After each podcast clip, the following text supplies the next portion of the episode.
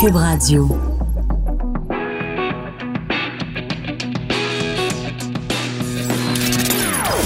Des opinions bien à elle. Sophie Durocher. Son franc-parler ne laisse personne indifférent. On n'est pas obligé d'être d'accord.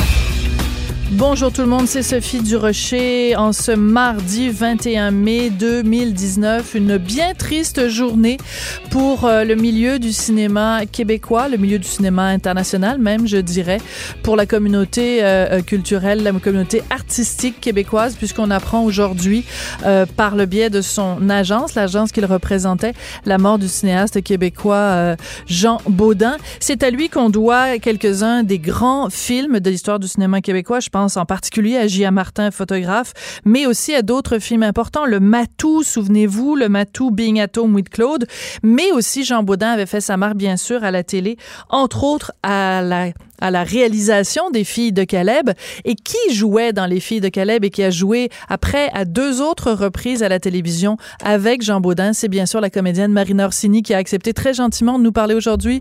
Marina, mes condoléances. Je pense que c'est quelqu'un qui a été important dans ta vie professionnelle, mais dans ta vie personnelle aussi, Jean Baudin. Ah oui, allô, bonjour Sophie. Euh, énormément, euh, grandement. Euh, Oh oui, ça a été un homme marquant dans ma vie, dans ma carrière évidemment, mais au-delà de au-delà du métier, euh, j'ai tissé avec Jean euh, une amitié euh, immense, profonde et qui date depuis très longtemps parce que Jean, en fait, je l'ai connu à l'époque de l'or et le papier. C'est vrai. Qu'on avait tourné. C'est là qu'on s'est connus en fait sur l'or et le papier. Et c'est après ça que Jean m'avait proposé les filles de Caleb. Et après les filles de Caleb, ben, c'est une collaboration qui s'est poursuivie euh, longtemps, longtemps, longtemps, longtemps. J'ai fait euh, avec Jean, on a fait aussi euh, Miséricorde ensemble. Euh, on a fait plusieurs, plusieurs, plusieurs heures de fiction ensemble et c'est devenu c'est devenu un grand, grand, grand ami dans ma vie, dans ma carrière marquante. Je sais que pour lui aussi, entre autres. En tout cas, les filles de Caleb, ça a été quelque chose d'extrêmement marquant. Et, euh, et encore, il n'y a pas longtemps, on s'est vu pour manger, puis il disait à quel point, tu euh, les filles, ça a été hmm. un des plus grands voyages de sa carrière. C'est bien dit, c'est bien dit. Puis tu vois Jessica Parker, euh, qui jouait le rôle de Charlotte Beaumier dans Les filles de Caleb, elle racontait justement que la dernière fois qu'elle avait rencontré Jean, qu'il l'avait pris dans ses bras en disant, nous autres, on a fait des belles affaires mais il aurait pu te dire ah, aussi la même chose. Les filles de Caleb, ça a vraiment marqué euh, des Québécois. Écoute, Marina, si tu devais décrire Jean Baudin euh, à des gens qui ne le connaissaient pas, ni au point de vue professionnel, ni au point de vue personnel, quels seraient les mots que tu choisirais pour euh, résumer sa personnalité? Parce que beaucoup de gens disent qu'il était sur un plateau parfois colérique, mais surtout très exigeant. Est-ce que c'est ça les mots que tu retiendrais de lui, son exigence? Ben, dirais non. D'abord, quand je pense à Jean, c'est la passion. Je dirais c'est un amoureux des acteurs. Je hmm. dirais euh, un amoureux des femmes, ben, dans, ben, dans, dans le bon sens. Oui, oui. euh, Jean euh, aimait les acteurs, il aimait regarder des acteurs jouer, il nous poussait toujours à donner le meilleur de nous-mêmes. On y passait pas grand-chose euh, sous le nez. je me souviens souvent, il y avait une expression, moi, qui m'est restée euh, on faisait une prise, il disait couper, puis il disait bon ben ben ça, ça va être bon, on recommence. Fait que là, on recommençait pour une autre prise. Et c'est un homme qui avait euh, une grande culture, une grande intelligence, oui intellectuelle, mais de cœur également. Euh, colérique. Moi, j'ai jamais vu vraiment un genre colérique. Je trouve que c'est un gros mot. Euh, colérique, mais un homme exigeant, oui, l'exigence du meilleur de chacun. Euh, puis moi, ben, je suis pour ça à 100 et il voulait toujours que tout le monde donne le meilleur d'eux-mêmes. Euh, c'est peut-être des années que moi, je l'ai pas connu à l'époque où il était colérique, mais je dirais que quand je l'ai connu, non, c'est un passionné. C'était un gars qui voyait le beau, voulait le bon, voulait de ce qu'il y avait de meilleur. Et euh, qui aimait passionnément son métier. Oui, mais je suis contente que tu dises quelqu'un qui aimait le beau, parce que c'est important de se rappeler que quand il a commencé, en fait, c'était des études à l'école des beaux-arts. Et si je dois faire trouver un fil conducteur à travers toutes les œuvres de, de Jean Baudin, que ce soit au cinéma ou à la télé, c'est justement ce sens-là de l'esthétique. C'est quelqu'un qui aimait les belles choses, qui avait un souci. Ah la raison pour laquelle il était si exigeant, c'était justement, il voulait que ce soit magnifique à l'écran, que ce soit beau. Exactement. Puis quand on regarde une série comme Les Filles de Calais, il y a plus ben, 30 ans maintenant, là, euh, c'est une série qu'on regarde encore aujourd'hui en disant, mon Dieu, ça n'a pas vieilli. Quand on regarde l'image, la qualité des images de Thomas Vamos, les cadrages de Thomas et de Jean, cette collaboration-là, les décors d'un Jocelyn Joly, les costumes d'une Michel Hamel, les coiffures d'un Constant Natalé, euh, Jean s'entourait des meilleurs et voulait de tout ce qu'il y avait de meilleur pour que ça se retrouve à l'écran. Et je pense que, en tout cas, une des plus belles preuves, c'est certainement euh, Les filles de Caleb, qui vraiment a vieilli merveilleusement bien. On pourrait penser que c'est une série qu'on a tournée il y a 3, 4, 5, 6 ans. C'est vrai, tu as tout à fait raison. quand même 30 ans. Alors, la preuve est là. La preuve est là. Mais euh, je trouve ça très touchant que tu rappelles avec raison que votre, premier, votre première rencontre professionnelle, c'était l'or et le papier. Écoute, Marina, je veux pas dévoiler ton âge, mais tu étais toute jeune, l'or et le papier, là. oui, j'avais 20 ans. voilà. J'avais 20 ans. Oui, oui. J'ai connu Jean il avait comme 50 ans. Il avait mon âge. Moi, je viens d'avoir 52 ans.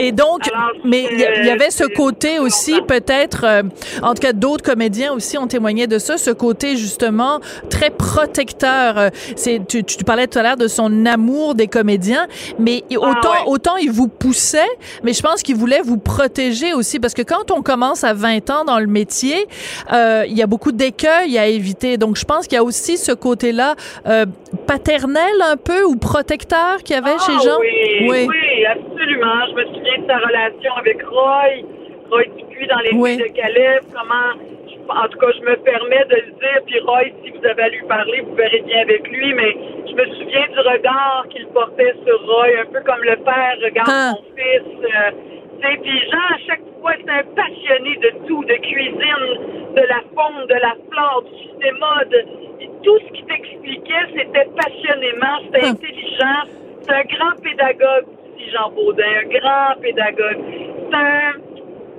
C'est vraiment un grand trou.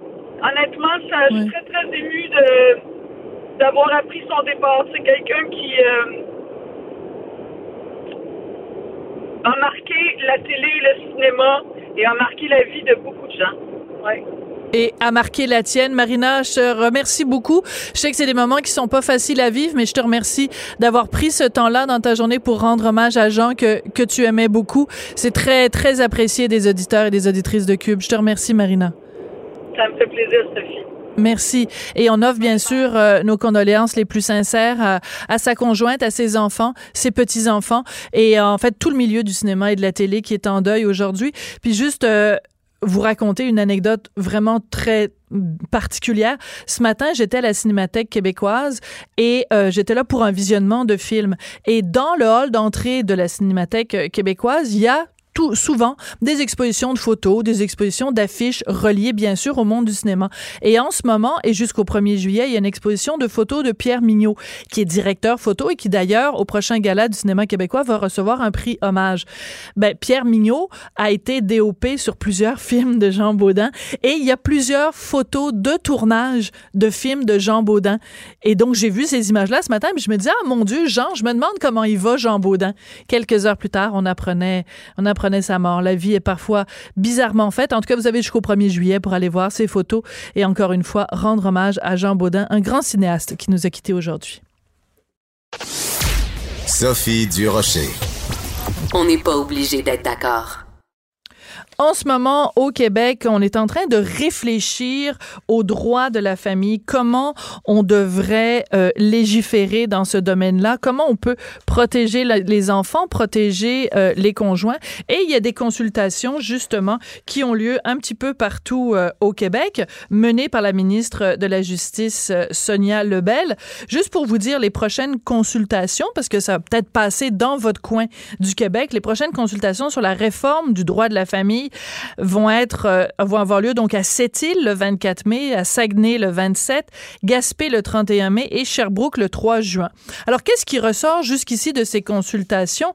Ben le fait que euh, dans certains cas, les hommes québécois se sentent euh, perdants dans euh, quand on parle de droits de la famille, euh, un peu mis de côté et on tient pas compte de leur détresse. Alors on voulait parler de ce sujet-là avec Lise Bilodeau, qui est présidente fondatrice de l'organisation Action des nouvelles conjointes et des nouveaux conjoints du Québec. Lise, bonjour. Bonjour Sophie, comment vas-tu? Ben moi je vais très bien. La dernière fois qu'on s'est parlé, euh, Lise, tu nous avais dit ah attention euh, Sophie, très bientôt il va avoir ses consultations sur le droit de la famille, puis ça ça, risque de brasser pas mal. Ben t'as raison.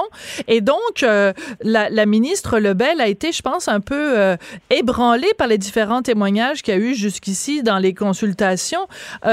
Et, toi, tu peux en témoigner, bien sûr. Les hommes québécois, euh, on, le sait que le système de justice a plutôt tendance à favoriser les mères. C'est comme si la ministre Lebel euh, découvrait cette réalité-là d'une certaine façon. Ben, je ne sais pas, Sophie, si elle le découvre avec sa phrase quand elle dit qu'il y a une perception à l'effet que le système est biaisé. Euh, tu sais, Sophie, si de mes 20 ans, de, du haut de mes 20 ans, si j'ai fait un mémoire, que j'ai été vraiment euh, le, le, déposer devant elle et les gens qui l'accompagnaient, je ne voulais pas leur laisser une perception, Sophie. Je voulais vraiment leur témoigner de faits vécus, de choses que j'ai rencontrées. Les gens ne peuvent pas, Sophie, euh, m'avoir menti pendant 20 ans de temps. Ben non, c'est ça. Et, et, et cette perception-là qu'elle a, euh, ça m'a déçu. Moi, ça m'a déçu ah, quand j'ai lu ça. je me suis dit, oui, je me suis dit, comment peut-elle, comment puis-je avoir laissé Sophie une perception? Et comment les êtres qui sont passés après moi, que ce soit des nouvelles conjointes ou même des messieurs, des papas, qu'on ait réussi à laisser à Madame Lebel une perception que le système de la justice ne va pas très bien. Ben c'est plus que ça, c'est une problématique qu'on essayait euh, tant bien que mal, euh, à notre façon, à notre manière, Sophie, de lui expliquer qu'il fallait réformer pas juste une petite partie du droit familial, mais il fallait aller aussi un peu en amont et un peu en, aval pour naturellement voir qu'est-ce qui va pas. Donc, bon, on sent que ça prend quatre ans pour avoir un, tout simplement un résultat lorsqu'on demande une garde d'enfants. Alors, j'ai resté surprise et si je vous disais que sur mes Facebook, beaucoup de gens ont, fait comme moi, ont eu la même réaction, se sont demandé si vraiment elle va être, va être sensibilisée à nos témoignages. C'est la question que je me suis, je me suis carrément euh, posée, Sophie. Donc, tu es déçue, tu es déçue de la réaction parce que toi, l'idée, évidemment, d'aller témoigner dans ces consultations-là, c'était pas de, de, parler de sentiments et de, de trucs, c'était une réalité. Voici tel cas, telle personne a vécu telle chose. La réalité de telle autre personne, c'est ça. De façon factuelle. Alors que l'impression que, justement, que, que, que, que j'ai laissé. Oui, c'est ça. C'est plus que ah bon ben c'est y a on peut le voir d'une telle façon ou de telle autre. Mais toi tu dis non, c'est pas une perception, c'est une réalité. Ben moi, j'écoute, je, j'étais tellement déçu et les membres à cette comme j'ai pas voulu vraiment regarder les courriels parce que je voulais un break en fin de semaine, mais tout le monde se demandait où on va. Puis Lise, ça nous a donné, tu sais, l'éternelle question, ça nous a donné quoi? Moi, j'ai des papas là, qui sont partis de loin, qui ont perdu leur journée d'ouvrage, qui l'ont fait à leur ah, oui. pour venir témoigner de, de, de, de des atrocités qu'ils ont vécues pendant des années Hmm. Comment juste, juste, juste, à y voir une lumière au bout du tunnel. Et j'ai témoigné, moi, des cas flagrants, des cas terribles que j'ai eus, et dont j'ai reçu la nouvelle conjointe, autant en larmes que le monsieur ici. Moi, je voulais pas laisser une perception. Moi, je voulais vraiment qu'on se rende compte qu'il ne va pas dans le système. Il faut le moduler, il faut le modifier, il faut modifier. J'arrête pas de vous déranger avec ça, mais il faut modifier la table de fixation de pension alimentaire qui rend, veut, veut pas, le papa à un moment donné complètement itinérant, complètement indigne de notre société parce qu'il il vit dans la misère. Ben oui, mais tu donnes un exemple. Il y a une, une, une, nouvelle conjointe d'un père de trois enfants qui est venu raconter. Donc, euh, la mère a obtenu la garde complète. Mm-hmm. Jusque-là, c'est la garde partagée. Bon, ça a commencé à mal aller entre les parents. La mère obtient la garde complète. Donc, qui dit garde complète dit évidemment l'autre conjoint doit donner une pension beaucoup plus élevée. Et la dame témoigne en disant, ben écoute, si j'étais pas avec lui, il serait peut-être à la rue. Donc, c'est quand même une réalité. C'est pas une perception, là. Il y a des gens réellement qui se trouvent au bord de la faillite à cause d'une pension alimentaire qui est disproportionnée par rapport à leurs revenus, alors c'est quand on leur raconte ça, Sophie, ils ont l'impression que c'est du cas par cas. Tu sais la phrase des avocats et que bon, c'est une infime quantité. Ce sont les exceptions qui confirment la règle. Mais après 20 ans, moi, des exceptions, j'en ai quatre classeurs ici. Et c'est toujours des tourmentes, c'est toujours des drames où c'est une question de soupe. Ça me heurte, tu sais. Euh, j'ai des enfants, je suis mamie. Quand on dit c'est pour le bien-être des enfants, ben moi, mamie, là, vous dit aujourd'hui, ben le bien-être des enfants, là, le bien-être des tout petits, Sophie, ben il commence par papa, puis il commence par maman aussi. Mm. Alors, puis souvent, c'est la nouvelle conjointe, parce que ça a été comme ça que j'ai fondé l'association. C'est moi, j'habillais mon chum à l'époque, parce que mm. bien qu'actuaire, sans nommer son nom, il n'était pas capable de s'habiller parce que, écoute, on payait une pension alimentaire, tiens-toi bien, le ridicule tu pas, mais c'était ça. Je paye, il payait une pension alimentaire, c'est moi qui élevais ses enfants, c'est moi qui avais ses enfants. Madame était partie. Alors, voyez-vous, on a commencé ça il y a ce que je te conterai date de 19 ans. Alors, ça l'a continué, ça l'a jamais cessé. Alors, c'est pas vrai que ce ne sont que des cas d'exception. Et c'est là-dessus qu'il faudrait l'admettre. Si, si Madame la Justice, Madame Lebel, Sophie, ne l'admet pas, que ça tourne pas rond, comment veux-tu qu'on les amène, ces gens-là, à modifier la loi, à modifier la façon de faire la nomination des juges que j'ai appris de la bouche d'un avocat? Souvent, les pauvres juges, puis les gens vont vouloir m'assassiner que je dise ça. Mais mon Dieu, ils connaissent pas le droit familial parce que ce ne sont pas des avocats qui arrivent du droit familial, ils arrivent du droit syndical, ils arrivent du droit des affaires. Alors ils tombent dans le droit familial, comme disait l'avocat Lise, ils sont complètement perdus. Mais non, c'est sûr. C'est toutes des choses qu'elle devrait prendre connaissance quand on en parle. Et je te jure qu'on n'a pas été là mm. pour se lamenter, on a été là pour dire qu'on a encore foi que eux, justement, euh, amènent des modifications intelligentes au, système du droit familial en particulier. D'accord. Est-ce que tu dirais que le plus gros problème, c'est un préjugé défavorable envers les pères? Oui, tout à fait. Ça n'a pas changé. Parce que tu sais, si tu prends, euh, je veux pas les nommer parce que euh, il y a eu un groupe de femmes qui est venu euh, faire un mémoire, qui est venu dire des choses à Madame la Justice, et ce groupe de femmes-là, le journaliste en glisse quelques mots dans, le, dans, dans, dans, l'entrevue qu'elle a donnée. Ce groupe de femmes-là demande carrément que le gouvernement donne aux hommes un trois mois de vacances paternité, sans les femmes, et puis qu'ils les mettent carrément dans la sauce sans les femmes. Ben moi, là, si je te disais que ça le dit vraiment, ça, cette phrase-là, et combien de jeunes pères m'ont dit Ah oui, parce qu'on la fait pas la job. Euh, euh, on a encore dit, puis on me l'a dit, Lise, on a encore diminué les pères avec cette phrase-là. C'est comme si on était des tatas, pas capables de prendre soin de nos enfants. Et pourtant, Dieu seul sait qu'on le fait, qu'on le fait bien. Alors, vois-tu, c'est toutes ces choses-là qui Mais surtout, fait qu'à un moment surtout, donné, Lise, ouais. Surtout, Lise, si on compare les pères québécois à 99 des, des pères à travers la planète, là, on peut-tu leur donner un break? Je veux dire, écoute, là, quand on, on, se regarde, on se désole peut-être, mais quand on se compare, on se console. Écoute, les pères québécois, là, quand même, par rapport à, à écoute, je veux dire, ne serait-ce que de comparer aux États-Unis, de toute façon, aux États-Unis, il n'y a même pas de congés parentaux, là. Il n'y a même pas de, de il y a même pas de congé de maternité. Fait que bon, on, les États-Unis, euh, c'est comme une autre planète, là. C'est pas comme des martiens sur la, la, planète Terre. Mais je veux dire, si on compare, par exemple, à l'Europe, là, je veux dire, écoute, on en connaît, là. Bon, alors, le père québécois, est-ce qu'on peut, à un moment donné, lui rendre hommage puis euh, le, vanter ses qualités au lieu de le traiter constamment comme un tata, un épais, un taouin, un cabochon, qui est pas capable de mettre un pied devant l'autre, mais quand c'est le temps de payer, par contre, envoie l'oseille. Oui, absolument. Puis on en a besoin, puis ça presse, puis ça urge, puis on en manque. Parce que je dois, je dois t'avouer, avec le, le, le, le, travail de recherche qu'on a fait pour faire le mémoire, c'est des sous, là. Dis-toi que c'est 500 millions de perceptions de pension alimentaire qui se fait annuellement au Québec. Ça, c'est de l'argent, mes amis. Et là-dedans, là, euh, c'est triste à dire, mais j'ai même pas 10% des femmes qui paient des pensions alimentaires. La moyenne, c'est les gars qui la paient. Donc, si on est capable d'aller chercher 500 millions de pensions alimentaires par année au Québec.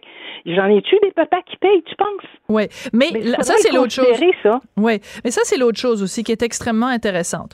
OK, euh, quand euh, un père réclame la garde partagée, les mhm. gens disent ah ben on le sait bien c'est parce qu'il veut pas avoir euh, tu sais il veut il veut il veut pas avoir à payer. Quand une mère demande la garde partagée, il y a personne qui dit ah ben on le sait bien c'est parce qu'elle veut pas payer puis que bon les perceptions. personne va dire on sait bien c'est l'argent qu'elle veut, mais ben, c'est malheureusement ça. Parce que l'enfant, comme j'ai essayé de leur expliquer, l'enfant, faites attention, le bien-être de l'enfant, c'est devenu, les enfants sont devenus un yo-yo. Puis c'est un, yo-yo monétaire.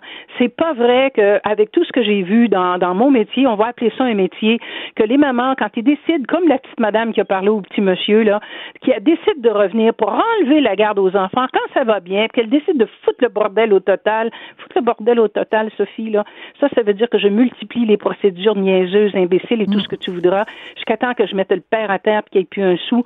Alors là, vraiment, on va accuser le père de tous les maux parce qu'il n'y a plus d'argent. Mais ça, jamais, mais jamais, mais jamais, on va lever la couverture pour le dire que ça se fait. Les enfants sont, sont des monnaies d'échange. Je, je suis désolée de heurter Madame Lebel quand je dis ça, mais moi, je suis obligée de vous le dire que je l'ai trop vu. Les enfants, c'est des signes de pièces. On fait quoi avec ça? C'est les implants mammaires, la moto, les trois, quatre voyages à Cuba, l'hélicoptère. T'as pas idée tout ce que j'ai entendu, tout ce que j'ai vu en photo. On peut pas m'inventer ça. Mais non, on dirait que parce que ce sont des femmes qui ne sont pas correctes, on veut pas le voir. C'est ça la tristesse de ma réalité. Oui. Écoute, c'est vraiment. Mais tu sais, ça fait plusieurs fois qu'on se parle, Lise, puis tes, témoignages sont toujours euh, éloquents parce que tu parles pas, évidemment, en ton nom propre, mais tu, tu recueilles, en fait, ces témoignages-là et tu aides et tu appuies et tu supportes et tu soutiens euh, mm-hmm. ces, personnes-là depuis, tu l'as dit, depuis, depuis 20, ans.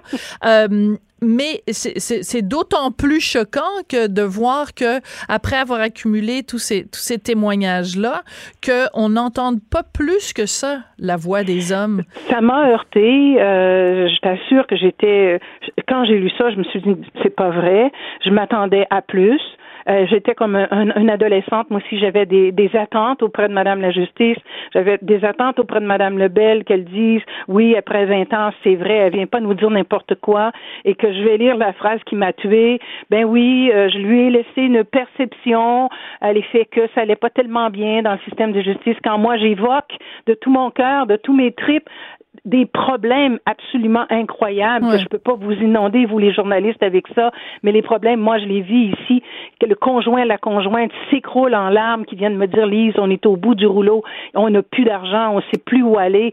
Mais elle reçoit la pension pour des raisons x y z que eux ils comprennent même pas. Je m'attendais à une oreille attentive. Je m'attendais à me faire dire oui on va regarder ça de près. Oui on va enquêter sérieusement. Ça se peut pas que ça dure de même depuis autant de temps. Mais non regardez ce qui sort dans les journaux. Alors, qu'est-ce que ça va prendre, Lise? Euh, parce que euh, le, depuis quelques années, euh, on, on s'est rempli là, de documentaires sur ci, puis de documentaires sur ça. Est-ce que c'est ça que ça va prendre? Un documentaire où on va aller rencontrer des hommes en détresse, des hommes qui veulent s'occuper de leurs enfants, qui veulent être présents dans la vie de leurs enfants et qui se font tasser sur le côté, qui se font dénigrer, qui se font traiter comme un simple un signe de pièce, un simple portefeuille, un simple pourvoyeur. Est-ce que c'est ça que ça va prendre ou des grands reportages dans les, dans les journaux ou quoi? Ça va prendre quoi pour réveiller le monde? Qu'est-ce qui va leur faire mal? Tu as raison, c'est sans aucun doute de grands documentaires, bien, c'est le cas de le dire, bien documentés, parce que tu sais, ils sont pointilleux. Euh, faut pas que, comment dirais-je, qu'un jupon dépasse là ou qu'il y ait un point virgule de travers, parce qu'ils vont dire non, c'est pas vrai, c'est pas vrai, c'est sa perception. Il y aura peut-être ça, mais euh, je t'avoue que je, je t'avoue sincèrement, je vais te le dire, Sophie, je suis amèrement déçue. Mm. Avec tout le contexte dans lequel je nage, avec tous les gens, je suis pas seule, là, plein de gens de partout viennent témoigner de ce qu'ils ont rencontré lors d'une rupture.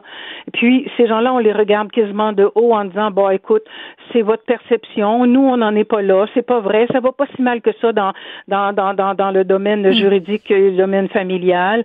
Euh, bon, on va voir ce qu'on peut faire, mais en attendant, on va la modifier, la loi. Puis avez besoin de bien vous tenir parce que les hommes, ils sont pas fous, nos papas, là. Ils savent très bien ce qui s'en vient, que si on fait un enfant, à quel point on va être aliéné, j'aime bien mon terme, dans quatre points épouvantables qu'on ne pourra pas nécessairement passer à travers de ça sans encore une fois, Sophie engager des avocats, payer des, mm. honoraires qui n'en finissent plus, ça va être des guerres à n'en plus finir aussi. Non, ça on le voit pas. Ça c'est non, c'est c'est comme si sincèrement Sophie, c'est comme si ces êtres-là faisaient partie d'une autre planète qui n'est pas la mienne. Mais c'est aussi que euh, on vit dans une société, puis ça évidemment il y a des féministes qui m'écoutent qui vont se mettre à hurler. Enfin, si jamais il y a des féministes qui m'écoutent là, euh, mais c'est que au Québec, on ne peut jamais parler de quelque chose qui concerne les hommes, qui concerne la détresse des hommes, qui concerne les droits des hommes, j'insiste sur l'expression les droits des hommes, on ne peut jamais parler de ça sans que les femmes disent Ah, vous êtes contre les femmes.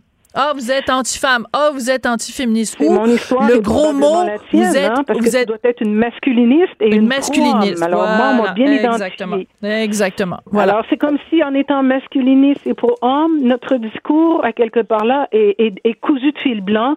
Et qu'est-ce qu'on leur dit? Ça ne peut pas fonctionner parce qu'on prend pour les hommes. Ouais. Mais c'est tordu finalement dans le fond. C'est vraiment tordu. Et je ne te cache pas que je suis vraiment déçue du comité, que ce soit bien sûr Madame Lebel ou Monsieur Qui siège. Je suis vraiment déçue. Je m'attendais à une ouverture. Peut-être pas une grande ouverture, mais je m'attendais à une ouverture que je n'ai pas ben, Écoute, je rappelle quand même aux gens donc que les consultations continuent. Je l'ai dit, cette île Saguenay, Gaspé, Sherbrooke. Allez-y. Allez-y, puis faites-vous entendre. Peut-être mm. que vous serez euh, plus chanceux que, que Lise et ses 20 ans d'expérience et de témoignage. Mais je pense en effet qu'il faut la moindre des choses dont on s'attend de la part du ministre de la Justice, c'est justement qu'elle écoute et qu'elle tienne compte de ce que la population lui dit. Après tout, des consultations, c'est toujours bien ça, à ça que ça sert. Lise, merci, puis continue euh, de te tenir debout. Puis je sens que c'est pas la dernière fois qu'on se parle. Merci infiniment, Sophie. Au revoir. Lise Bilodeau, donc, qui est présidente fondatrice de Action des nouvelles conjointes et des nouveaux conjoints euh, du Québec, qui nous parlait donc de ses consultations sur le droit de la famille. On n'est pas obligé d'être d'accord, mais on peut en parler. De 14 à 15. Sophie Durocher. On n'est pas obligé d'être d'accord. Cube Radio. On mange tous euh, trois fois par jour. Bon, enfin, les chanceux, les chanceux, les chanceux, je voulais dire plutôt, euh, mangent trois fois par jour. Reste que en 2019, on est quand même une société où on s'intéresse beaucoup à tout ce qui se passe dans le monde de l'alimentation, dans le monde de la de la bouffe, de la gastronomie, de la restauration. Et justement, on a avec nous euh, en studio, il nous a fait la gentillesse de venir en studio, Thierry Darès, qui est blogueur, chroniqueur, critique culinaire au Journal de Montréal, Journal de Québec. Thierry, bonjour, bonjour merci d'être là. Merci. Écoute, je voulais que tu viennes pour nous parler de deux sujets. C'est bizarre, dans l'actualité en ce moment, il y a deux sujets qui, qui, qui, viennent là de, de sortir. D'abord, on apprend que Jamie Oliver, qui est peut-être le chef britannique le plus, le plus connu au monde, puis un des chefs de façon générale les plus connus au monde, il avait toute une chaîne de restaurants. Il annonce que ces restaurants font faillite. Et euh, parallèlement à ça, dans le New Yorker aux États-Unis, il y a un texte sur David McMillan et le restaurant Joe Beef à Montréal où on détaille évidemment tous les problèmes qu'il a eu avec l'alcool, les excès et tout ça. Donc, on va commencer d'abord en parlant de Jamie Oliver. Et qui Jamie Oliver, c'est quand même quelqu'un qui a réussi à, à, mettre dans la même phrase britannique et bonne bouffe. Je veux non, dire, ben, on est loin de l'agneau avec la sauce à la menthe quand même, là. Ouais, là, c'est une caricature, mais en même Ouais, temps, ouais. c'est vrai que, je veux dire, la, ré- la, la réputation euh, des Britanniques sur la gastronomie n'a jamais fait le tour du monde, mais à, grâce à des gens comme Gordon Ramsay Ouais. euh, et les frères Blancs aussi, euh, qui ont fait un travail extraordinaire euh, sur la démocratisation de la gastronomie, euh, ils ont réussi justement à montrer, et, et, et avec raison, qu'on peut très très bien manger en Angleterre, surtout aussi parce qu'il y a des produits exceptionnels. Ben oui. Donc, ce sont des régions où les fruits et les légumes sont en abondance. Il y a un élevage aussi et qui est, qui est très important. Donc, à la base, il y avait des produits fantastiques. Il fallait juste trouver les méthodes pour pouvoir bien les utiliser.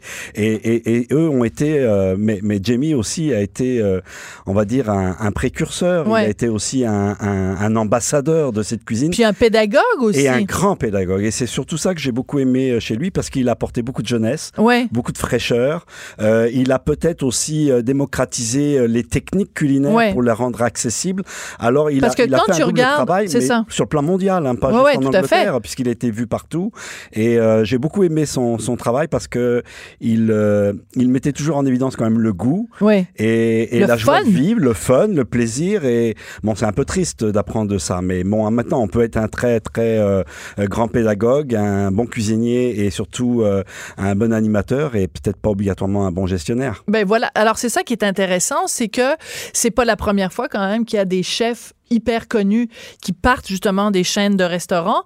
Puis là, à un moment donné, évidemment, toi, quand tu dis que tu vas manger dans un restaurant qui a l'appellation ou l'étiquette Jamie Oliver, ben tu t'attends qu'il soit là. Évidemment, il est jamais là. Oui. Et là, ça fait des chaînes. Puis là, quand, il a rendu, quand c'est rendu qu'il y a 22 restaurants, ben là, tu te dis, ben là, c'est sûr que qu'est-ce que ça a de Jamie Oliver? Donc, le fait que ça fasse faillite, c'est un petit peu la trajectoire obligatoire parce que Elle, elle est pas obligatoire, mais elle est compréhensible. C'est-à-dire, euh, on vit dans un monde, euh, tu, tu le disais en préambule, euh, qui est euh, très orienté sur la gastronomie, sur la cuisine, sur le plaisir de manger, sur l'alimentation en règle générale, Ouais. avec toutes sortes de, de thématiques qui sortent continuellement de semaine après semaine, des sujets, euh, des locavores, des végétariens, des véganes, Ouais. et, et toutes les, les, les quantiques de la nourriture.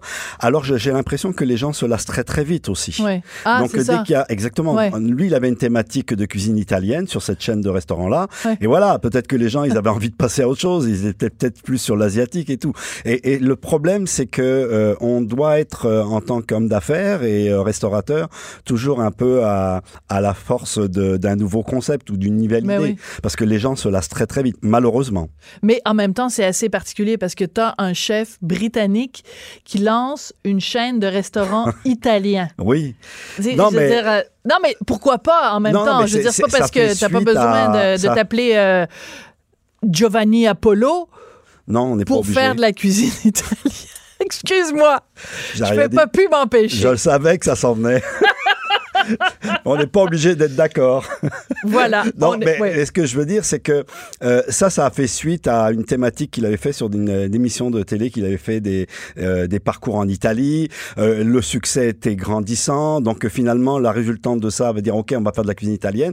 Il faut dire aussi que la cuisine italienne, c'est une cuisine rassembleuse, Oui, bah chaleureuse, savoureuse, et les gens aiment bien ça. Mais en même temps, la cuisine italienne, les gens la savent la faire de plus en plus chez eux aussi. Ben oui. Les gens cuisinent de plus en plus et de mieux en mieux, et donc on n'a peut-être pas obligé d'aller dans des restaurants comme ça, à moins de vivre une expérience euh, exceptionnelle comme chez Botura ou quelque chose comme ça. Mais Ouais. en fait, j'essaye pas de trouver une excuse ou une raison. J'essaye de me dire que finalement, la clientèle aujourd'hui, elle est très volatile, Ouais. elle est très difficile, elle est euh, pleine de concepts et c'est très difficile de les suivre. Elle est exigeante. Elle, est exigeante.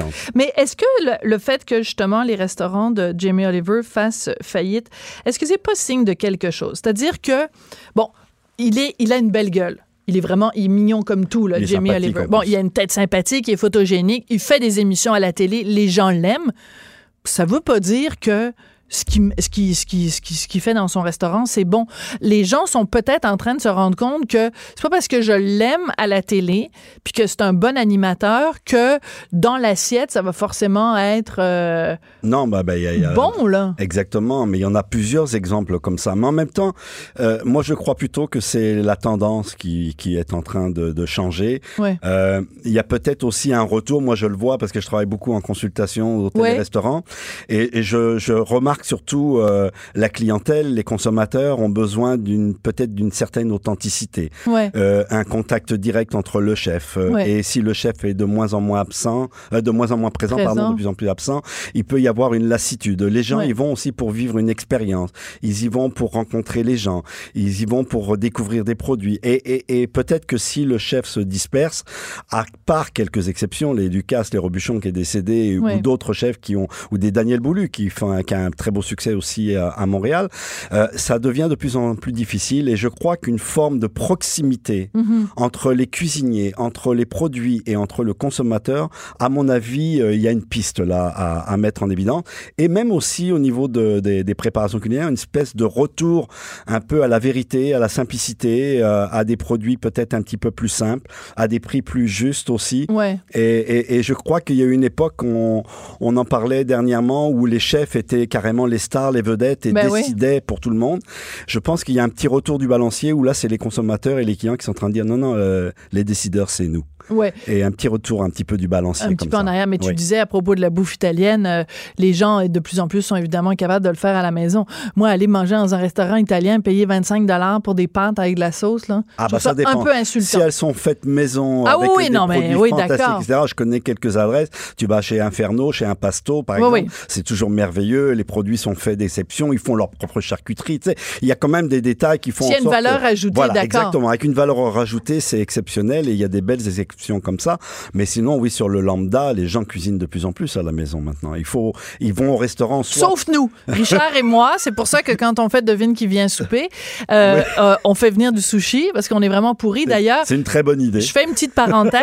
tu es venu à Devine Oui, qui vient oui, souper qui va être euh, diffusé très bientôt. On ferme la parenthèse. Écoute, le deuxième sujet dont on voulait absolument parler euh, aujourd'hui, c'est... Euh, ben là, euh, l'émission est diffusée évidemment partout au Québec. Mais c'est un restaurant montréalais qui fait parler de lui partout à travers le monde. C'est pour ça probablement, qu'on qu'on en parle aujourd'hui. Donc, c'est le restaurant Joe Beef. Euh, écoute, Anthony Bourdain, quand il venait à Montréal, feu Anthony Bourdain venait toujours, il était pote avec les, les gars de, de Joe Beef. Je veux dire, c'est c'est un, c'est un restaurant qui a mis Montréal sur la carte quand même, Mais je, crois qu'il fait partie des, des personnages euh, culinaires euh, du Québec qui ont justement donné un gros coup de projecteur euh, sur Montréal. Et grâce à des gens comme David McMillan ou Fred Morin, Normand Laprise, Martin Picard et d'autres, et Daniel Bézina, etc. aussi à Québec, qui a fait un travail fantastique, ils ont réussi justement à redonner une véritable identité à, Ouais. à- à cette cuisine québécoise, montréalaise et canadienne.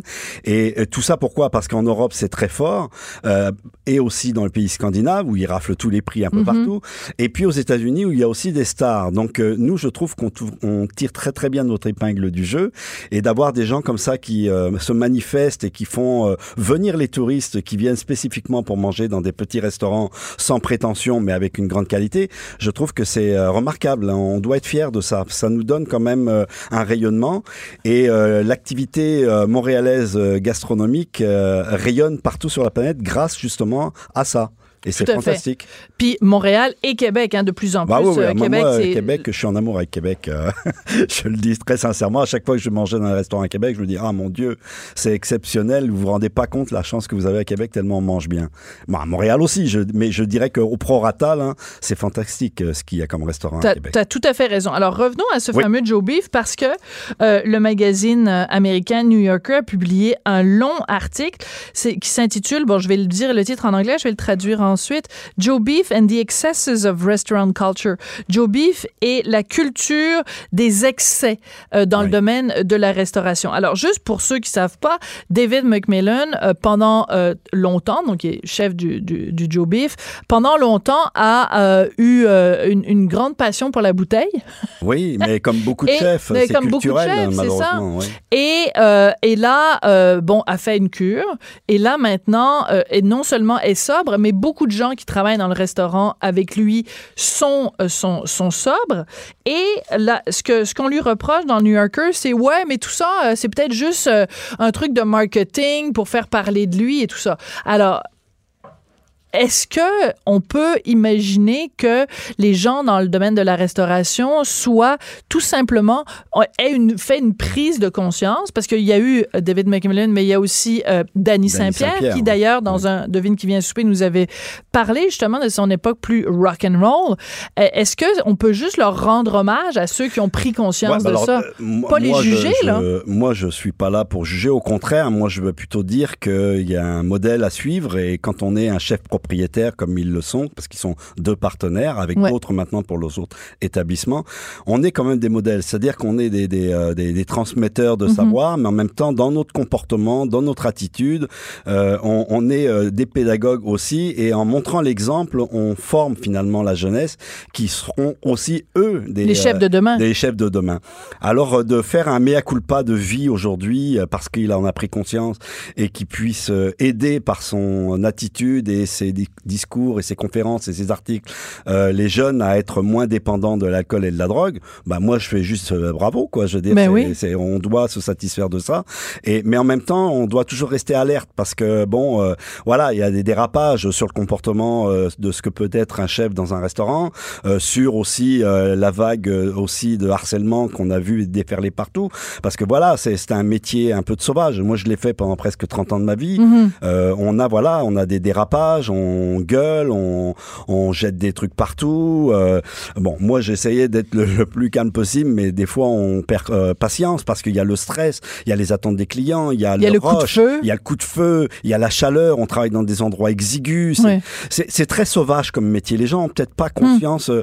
Euh, allez voir des petites vidéos sur YouTube. C'est comment ça se passe. Des fois, il y a des caméras qui sont placées dans des cuisines. J'en ai vu un hier de 30 secondes d'un grand chef qui s'appelle David Toutin et qui est un chef exceptionnel où pas un mot pratiquement se dit dans la cuisine pendant le service. C'est un ballet mais quand on voit l'exiguïté de la cuisine, quand on voit le coup de feu, comment tout le monde hmm. se bouscule pour passer, etc., c'est vraiment un, un moment euh, terrible et, et, le vivre au quotidien, deux fois par jour, à l'année, c'est quelque chose qui était très pressant et il faut, euh, il faut se rendre compte que.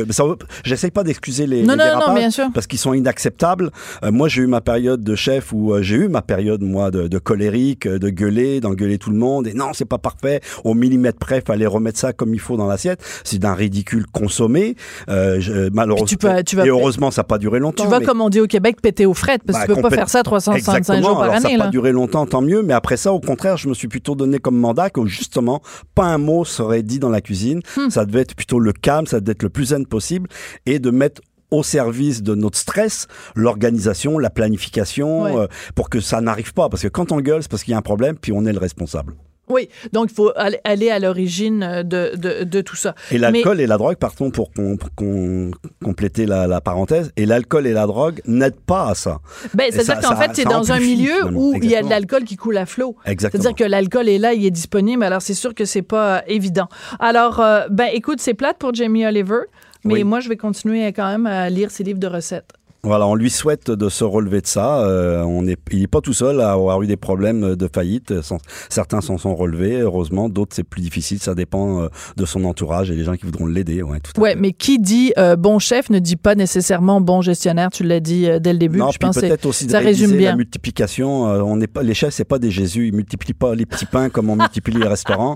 Ça serait peut-être le fun d'y penser aussi. Elle est, elle est très bonne, les noces de Cana. Hey, merci beaucoup Thierry Darès. Ça a été un plaisir. Thierry, donc, qui est blogueur chroniqueur, critique culinaire au Journal de Montréal, Journal de Québec, et que vous allez pouvoir entendre très bientôt quand on va avoir fini le montage de ce fameux euh, Devine qui vient souper, ce balado où tu as eu la gentillesse de venir euh, partager un, excellent repas chez nous. Merci Sophie. Pouette, pouette, pouette. Elle réagit, elle rugit. Elle ne laisse personne indifférent. De 14 à 15. On n'est pas obligé d'être d'accord ne reculant devant rien pour vous informer, chers auditeurs, chères auditrices. Notre correspondant spécial à Cannes vient tout juste de voir le film de Quentin Tarantino. Maxime Demers, qui est chroniqueur euh, cinéma pour le Journal de Montréal, Journal de Québec, c'est eux qui l'envoient à Cannes, mais nous, on fait juste en profiter. Bonjour, Maxime Demers, comment vas-tu? Ça va bien, Sophie, toi? Ça va. Ben écoute, merci d'avoir pris le temps euh, dans ta journée euh, de fou pour nous parler euh, quelques minutes. Alors, on, on, me glisse donc à l'oreille que tu viens de voir le film de Quentin Tarantino. Euh, Écoute, la bande-annonce déjà nous annonçait quelque chose de complètement délirant. De toute façon, Tarantino ne peut faire que des trucs délirants. De Pulp Fiction à Réservoir Dogs, en parlant, en passant par Kill Bill, c'est toujours délirant. une question simple c'est bon? Oui, c'est bon. Oui, c'est bon. Puis c'est, est-ce que c'est, puis là tu dis délirant, puis je me pose la question, est-ce que c'est si délirant que ça? Ah. Oui, il y a du délire, il y en a du délire, ça explose à la fin. Je sais pas. Évidemment, on nous a prévenu de pas spoiler. Mais là, non, c'est sûr. euh, avait écrit une lettre. Euh, Puis c'est vrai, on comprend après avoir vu le film pourquoi. Mais euh, mais mais mais c'est un film qui, reste un petit peu euh, pendant une bonne partie euh, du film. C'est assez sobre. Dans la mesure du possible pour Tarantino, là. C'est pas euh, c'est pas complètement éclaté comme certains de ses films. Euh, moi j'ai trouvé que c'était comme un film somme de son travail. Ah, d'accord. Euh, ouais, et- c'est-à-dire qu'il y a des il y a des références. Il y a des clins d'œil? Oui, il y a des clins d'œil à son œuvre à lui, mais il y a des clins d'œil à tous les toutes les, euh, les, les, les films auxquels il a rendu hommage dans toutes ses, dans sa dans, dans son œuvre. Donc c'est c'est on, on retrouve tout. Puis je pense, j'ai l'impression que c'est peut-être son film le plus personnel parce qu'il rend euh, hommage à Hollywood. hein. Il rend hommage à une période d'Hollywood qui lui l'a marqué. Euh, euh, Leonardo DiCaprio joue un acteur sur le déclin euh, qui joue dans des westerns. Euh, on, on connaît son amour des, des westerns. Absolument. Euh, donc c'est c'est donc euh, puis euh, Brad Pitt joue un cascadeur. Donc ça, nous plonge un peu dans la dans les coulisses d'Hollywood, mais c'est pas juste ça. Euh, il y a été mention, on, on, on- sait que ça, ça aborde un peu aussi Charles Manson, Sharon Tate. Oui, oui, tout à Euh, fait. alors oui, euh, il, il y a, il y a quelque chose avec ça aussi, mais c'est complètement éclaté dans, ce- dans cette partie-là. C'est, il réinvente un peu ça. Euh, c'est, c'est vraiment particulier, puis c'est un film que j'ai envie de, de le laisser digérer un peu encore avant d'écrire. Ben je vais oui. en écrire bientôt.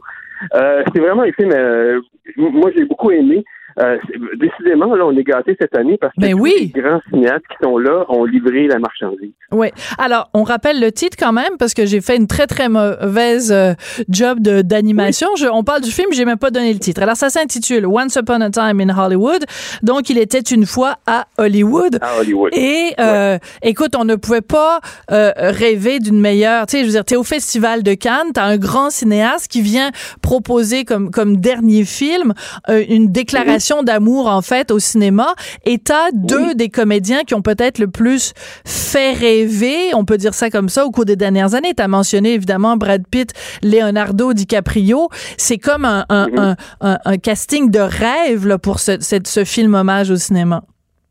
Ah oui, puis ils sont excellents. hein. Vraiment, Oui. là, je, je- je veux dire, euh, Leonardo DiCaprio est, est- est plus euh, touchant. Euh, Ouais. Brad Pitt est complètement éclaté. Brad Pitt joue son cascadeur. Euh, Brad Pitt, qui en passant ne, ne semble pas avoir d'âge. là. Euh, Il vieillit pas, c'est pas juste. là, Je pense qu'il se nourrit de sang de jeune vierge ou quelque chose, je sais pas. Ouais, je ne sais pas, mais il vieillit pas à un moment donné. Évidemment, il y a des clins d'œil aussi à son. Il y a, il y a même aussi un clin d'œil à. Là, je brûle pas grand chose, mais il y a, il y a un clin d'œil à, à la filmographie, si on veut, de Brad Pitt. Ah, un ah, moment où il s'en va réparer quelque chose sur le toit et il se met en bedaine. Euh, ça fait penser un peu à Thelma et Louise. OK, d'accord. Parce, que, même si 20 quelques années séparent, il semble pas avoir. euh, il a le- à peu près le même corps. Donc. euh, Il y a, il y a encore un six-pack? Il y a encore un six-pack? oui, oui, décidément. Ah, définitivement. Moi, je, définitivement. C'est je pas, c'est pas du. CGI, là. C'est pas de, de, de- des effets spéciaux, là. Ah. Il y en a qui ont Ça a tout. pas mais ça. Il y en a qui ont tout. Ben, je, je ne crois pas. Écoute, Pas un il paraît, en CGI, là. écoute, euh, il paraît que euh, il est arrivé donc euh, à Cannes avec euh, bon ses, ses petites lunettes de soleil et tout ça. Euh, Décris-nous un peu c'est comment parce que bon on parle de bon évidemment on va on va à, à Cannes pour euh, pour parler de cinéma mais bon on est quand même un petit peu dégroupé aussi. Donc c'est comment pour Ouais. toi? Est-ce que est-ce que tu deviens blasé à un moment donné? Tu tournes la, la tête à droite, il y a Brad Pitt, la tête à gauche, il y a Leonardo DiCaprio. euh, après en avant de toi il y a Penelope Cruz. Derrière il Almodovar. Est-ce qu'on devient blasé ou t'es encore t'as gardé encore ton cœur d'enfant puis t'es excité à chaque fois que tu vois une vedette? Ah, c'est sûr, c'est sûr, c'est excitant. là. Demain, par exemple, on va faire la conférence de presse avec euh, avec ces, avec les quatre, là, Tarantino, euh, euh, Margot Robbie, euh, Brad Pitt et Leonardo DiCaprio. Ils vont être là les quatre, c'est annoncé. C'est sûr que c'est excitant. A- en fin de semaine, euh, Almodovar, Banderas et Penelope Cruz aussi. C'est trois gros noms du cinéma international. Euh, cela dit, on les croise pas dans la rue. Hein. On ne se fait pas d'idée. là. Euh, C'est-à-dire qu'ils sont, euh, eux, ils se déplacent en voiture noire teintée. Euh, on les voit au loin sur le tapis rouge, on les voit en conférence de presse. l'histoire de première sur scène.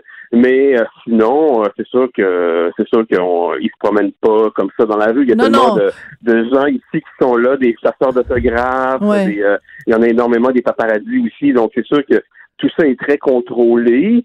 Mais euh, on les voit quand même. Euh, j'ai vu, euh, j'ai vu en j'ai vu en fin de semaine Penelope Cruz signer des autographes à la sortie de la conférence de presse. Ah, mais c'est gentil. Ils ont un petit peu accès quand même. Oui, c'est ça. Ils ont accès quand même à certains. certains, ils connaissent les trucs, les festivaliers qui viennent ici depuis longtemps. Donc, ils ont accès à certains endroits où ils peuvent attraper une vedette qui, si elle est assez gentille, va s'arrêter pour signer un autographe, même prendre un selfie. Là. Oui. Écoute, euh, je, je, je, te sors un peu de, de Cannes, mais c'est que on vient d'apprendre euh, évidemment la mort du cinéaste euh, Jean Baudin. Ben oui. Et il faut se rappeler que à l'époque, quand il était venu présenter J.A. Martin, photographe, c'était, je pense, en 77. Ben Monique Mercure mhm. avait, qui était tellement lumineuse dans ce film, avec Marcel Sabourin. Je me souviens de scènes d'elle dans l'eau. Elle relève sa robe. Mon Dieu, elle lumineuse, Monique Mercure. Elle avait obtenu donc un prix d'interprétation à Cannes cette année-là? D'interprétation féminine. Ouais, oui, exactement. Elle avait gagné le prix d'interprétation cette année-là. Elle était, euh, était, euh, était pas là. elle, était, était retournée, si, si, je connais, si je me souviens bien de l'histoire, de l'anecdote, était, euh, était retournée à Montréal. Elle n'était pas sur place pour recevoir le prix. À l'époque, Maintenant, quand ils savent qu'ils vont gagner un prix, ils les font revenir en avion, mais euh, je pense pas que c'était comme ça à l'époque. C'était pas comme ça à l'époque. Un peu comme Marie-Josée Croze, Tout à fait. elle était pas sur place. Oui, euh, Marie-Josée Cruz dans le film de, de, Denis Arcan, elle avait gagné ce prix et donc ça a été d'ailleurs le début de sa de sa carrière française et elle est plus jamais revenue d'ailleurs au Québec euh, faire des films. Marie-Josée Cruz. Mais je, je, voulais raconter cette anecdote-là, cette histoire-là par rapport à Cannes parce que euh, est-ce que tu penses que euh, on va peut-être à un moment donné euh, aujourd'hui ou demain au cours des prochaines heures rendre hommage à Jean Baudin d'une quelconque façon à Cannes ou est est-ce que les cinéastes québécois qui sont euh, à Cannes t'ont parlé de Jean Baudin et de l'importance qu'il a eu dans l'histoire du cinéma québécois? Ben, ça vient d'arriver. Oui. Euh, c'est sûr que bon, euh, euh, il y, a, y, a, y, a, Xavier qui est là. On, est supposé lui parler euh, probablement demain. Il y a lui à sa première. On va lui parler vrai, demain. On va sûrement, sûrement, sûrement une question va être posée. Euh, en ce qui concerne Cannes, je sais pas. Hein, est-ce que Cannes rend hommage? Il faudrait voir. C'est possible qu'il rende hommage. Euh, c'est quand même. Un il faudrait. Ouais. Absolument. Écoute, on, parlait des Québécois qui sont là, donc tu nous l'as dit, Xavier qui présente euh, son film euh, demain, euh, Mathieu et mhm. Maxime, et Monia Chokri. Donc, toi, tu as vu son film. Écoute, la bande-annonce de La femme de mon frère nous laisse présager un film tellement pétillant, tellement plein d'esprit, avec des répliques cinglantes.